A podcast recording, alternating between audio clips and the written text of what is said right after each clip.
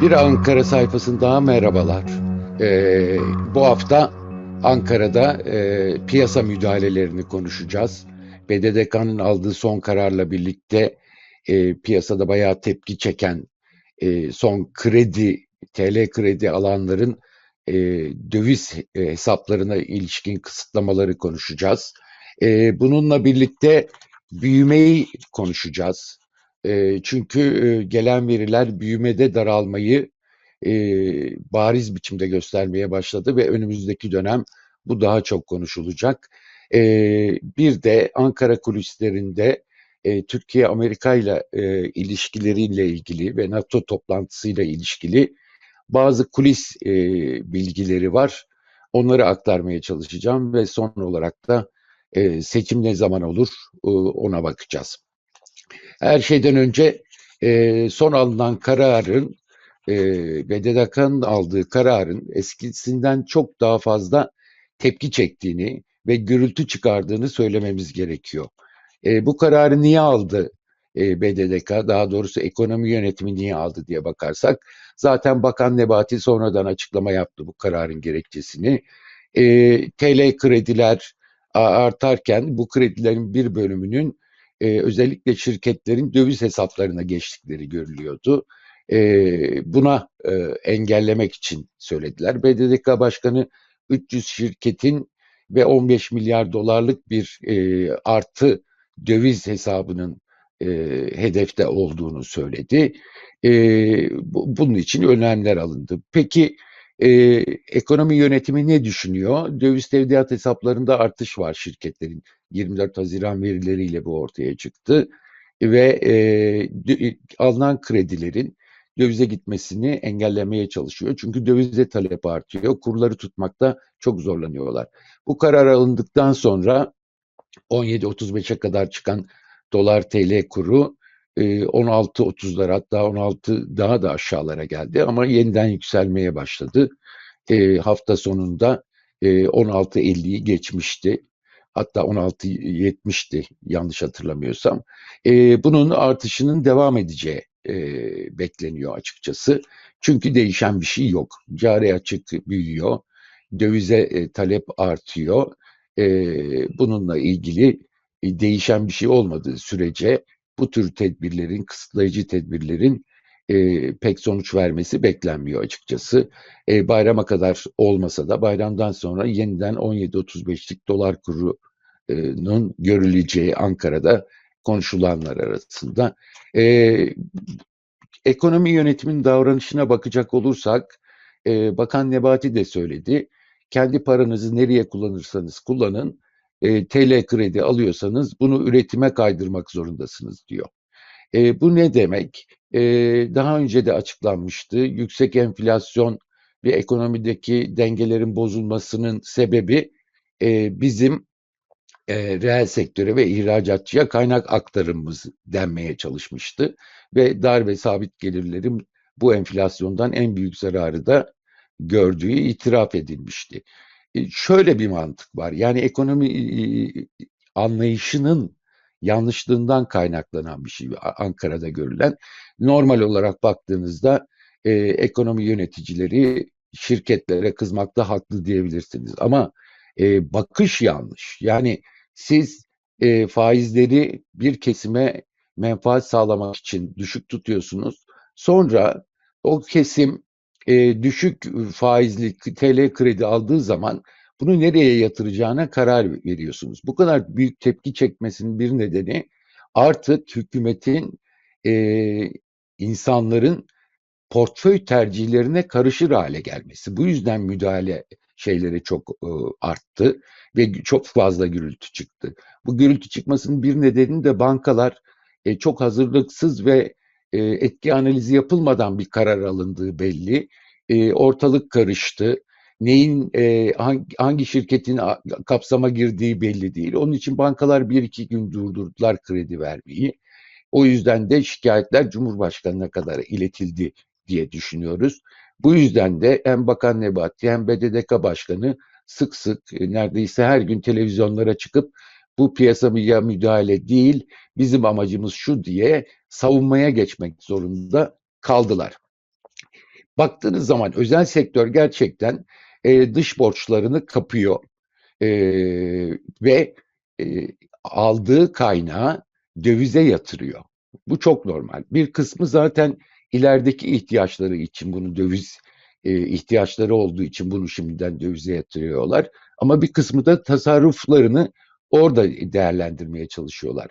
E, işin gereği, piyasa ekonomisinin gereği bu. E, zaten özel sektör kendi menfaatine davranır. Yani e, adı üstünde özel sektör, kamu menfaatini düşünecek değil. Kamu özel sektörün çalışma alanını belirleyecek kararları alır. Ama inisiyatif e, ve karar o iklim içerisinde karar alma süreci özel sektöre. O zaman ona da kamu sektörü derdik zaten. Yani özel sektörün bu davranışı normal. E, daha önce şunu da söyledim ben. Bakan Nebati kendi şirketinde bir yönetici, üst yönetici böyle bir durumda dövize yatırım yapmıyorsa zaten onu görevden alması lazım. Yani e, işin doğası budur. E, özel sektör yöneticilerinin e, başarısının e, kıstası da budur. Daha fazla kar etmek. Bu motivasyonla çalışırlar ve özel sektör buna AKP'liler de dahil e, özel sektör e, ekonominin geleceğine ilişkin güven göremiyor. Ekonomi yönetimine güvenmiyor ve kurların bu anlayış nedeniyle artmaya devam edeceğini düşünüyor. E, bu, bu bir gerçek. Bu, bu beklenti yaratılmış durumda. Bu beklentiyi yaratan da kamu yönetimi. O yüzden de e, portföy tercihlerini döviz almakla yapıyor. Bir başka şey KKM'den çözülme bekleniyor. E, ekonomi yönetimi KKM'den çözülüp yeniden dövize talep olmasını şimdiden engellemeye çalışıyor. Zaten e, döviz hesaplarının komisyon oranlarını da yükselterek bunu gösterdiler açıkçası. Ama e, değişir mi derseniz pek değişeceği tahmin edilmiyor açıkçası. Bütün bunlar olurken bunlar ne için yapıldı? Yüksek büyüme için yapıldı. AKP iktidarı Lütfü Elvan'ın görevden alındığında e, yüzde üç buçuk büyüme söz konusuydu 2022 yılı için hazırlanan bütçe için. E, e, Cumhurbaşkanı yüzde üç buçuğu az buldu, en az yüzde beş büyüyeceğiz dedi ve böyle bir yola girildi. Şimdi ama gelinen noktada artık büyümenin de e, giderek daraldığını konuşmaya başladık. E, beklenti anketleri bunu açıkça gösteriyor, elektrik üretimi bunu gösteriyor, e, PMI endeksi bunu gösteriyor. Üretimde bir gerileme söz konusu. Bunda tabii ki dış etkenler var. Özellikle en büyük pazar Avrupa'daki sıkı para politikasının devam etmesi ve durgunluk belirtileri, beklentilerinin de etkisi var. Ama içeride de satın alma gücü çok azaldı. O, o yüzden de büyümede bir daralma bekleniyor. Geçen hafta da anlatmıştım. E, analistler yüzde e, 7.3 olan birinci çeyrek büyümesinin ikinci çeyrekte yüzde 4'e düşmesini, e, üçüncü çeyrekte yüzde 1 gibi olmasını ve dördüncü çeyrekte eksi rakamlara düşmesini yani e, gerilemeye ekonominin başlamasını bekliyor. E, ve yıllık büyüme için de e, piyasa beklentisi hala yüzde üç buçuk civarında ama bu gidişle yüzde üçün altına inme ihtimalinin bulunduğu söyleniyor. Ankara'da konuşulanlardan biri de e, hala faiz artışının şart olduğu ve buna zorunlu kalacağı e, hükümetin e, buna zorunlu kalacağı yolunda.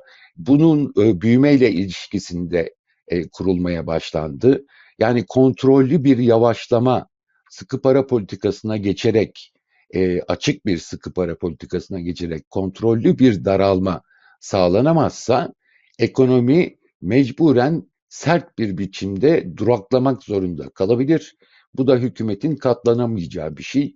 O yüzden faiz artışları önümüzdeki dönemde kaçınılmaz olacak diyorlar. Ama bunun ekonomiye faturasının büyük olacağı kesin, gecikmelerin büyük olacağı kesin. Çünkü dövize olan talep devam ediyor. Asgari ücretle e, yapılan yüzde otuz zammın e, e, parametreleri nasıl değiştireceği de konuşuluyor. E, yüzde otuz zam e, buna rağmen geçen yıla göre dolar bazında asgari ücretin e, çok daha aşağıda kalmasına neden oluyor. Yani yılbaşı yüzde elli, e, şimdi yüzde otuz zam ama buna rağmen e, TL'nin değer kaybı e, asgari ücretlinin gelirini eritmeye devam ediyor. Belki bir iki aylık e, kısmi bir rahatlama görülebileceği söyleniyor. Asgari ücrete yüzde otuz zamla birlikte ama bunun kalıcı olması mümkün değil. Bir başka unsur e, iktisatçıların e, göz önüne aldığı bir başka unsur iç talepte bir artış olabileceği bir iki aylık Temmuz-Ağustos gibi A, artı bunun e, dövize olan talebi biraz daha canlandırabileceği de söyleniyor. Yani bütün bu etkilerinin birlikte düşünülmesi gerekiyor. Son son baktığımızda e, büyüme tartışmasına gelecek olursak, büyüme de iç talep nedeniyle bir miktar kıpırdanma olabilir e, ama bu e, bir iki ay anca sürebilir. Daha sonra özellikle Eylül'den sonra bu daralma iyice keskinleşir diye bir beklenti var Ankara'da. E, buna karşılık e, bütçe rakamları iyi. E, biliyorsunuz bir zamanlar e, enflasyonla mücadele konuşulurdu. Daha sonra işte kurlarla mücadele, e, efendim cari açıkla mücadele derken e, önümüzdeki dönemde e, daralmayla mücadele konusu gündeme gelirse hiç e, şaşırmayalım açıkçası. E, bütçe açıkları e, ilk 5 e, ay için çok iyi çıktı. E, ama bun, e, bunun en büyük nedeni yüksek enflasyon, artan cirolardı e, ve ekonomideki bir miktar canlanmaydı. Şimdi bütçe açığının e, ikinci yarıda bütçe gelirlerinin ilk yarı kadar olmayacağı kesin. Çünkü büyümenin yavaşlaması aynı zamanda e, vergi gelirlerinde de azalmaya neden olacak. Bir de bunun üzerine bütçeyi ikinci yarıda açmaya başlarlarsa, ilk yarıda daha sıkı durdu çünkü hükümet, ikinci yarıda açmaya başlarlarsa e, bunun üzerine bir de bütçe açığı eklenirse mevcut sorunların üzerine e, ekonomideki tıkanmanın çok daha hızlanmasından da korkuluyor. Bu arada gözden kaçan bir şey vardı. E, Amerika e, Hazine Bakan Yardımcısı 22-24 e, Aralık'ta Türkiye'de e, görüşmelerde bulundu. E, e, Adeyemo e, Hazine Bakan Yardımcısı e, ve bu e, kamuoyunda çokça tartışılmadı. Ama NATO'da yapılan son toplantıdan sonra Ankara kulislerinde konuşulanlar var. E, Cumhurbaşkanı Erdoğan ne kadar bunu bir zafer gibi göstermeye çalışsa da herkes biliyor ki önceki tavrıyla e, NATO'ya gittiğindeki tavrı arasında 180 derece farklı bir e, görünüm var.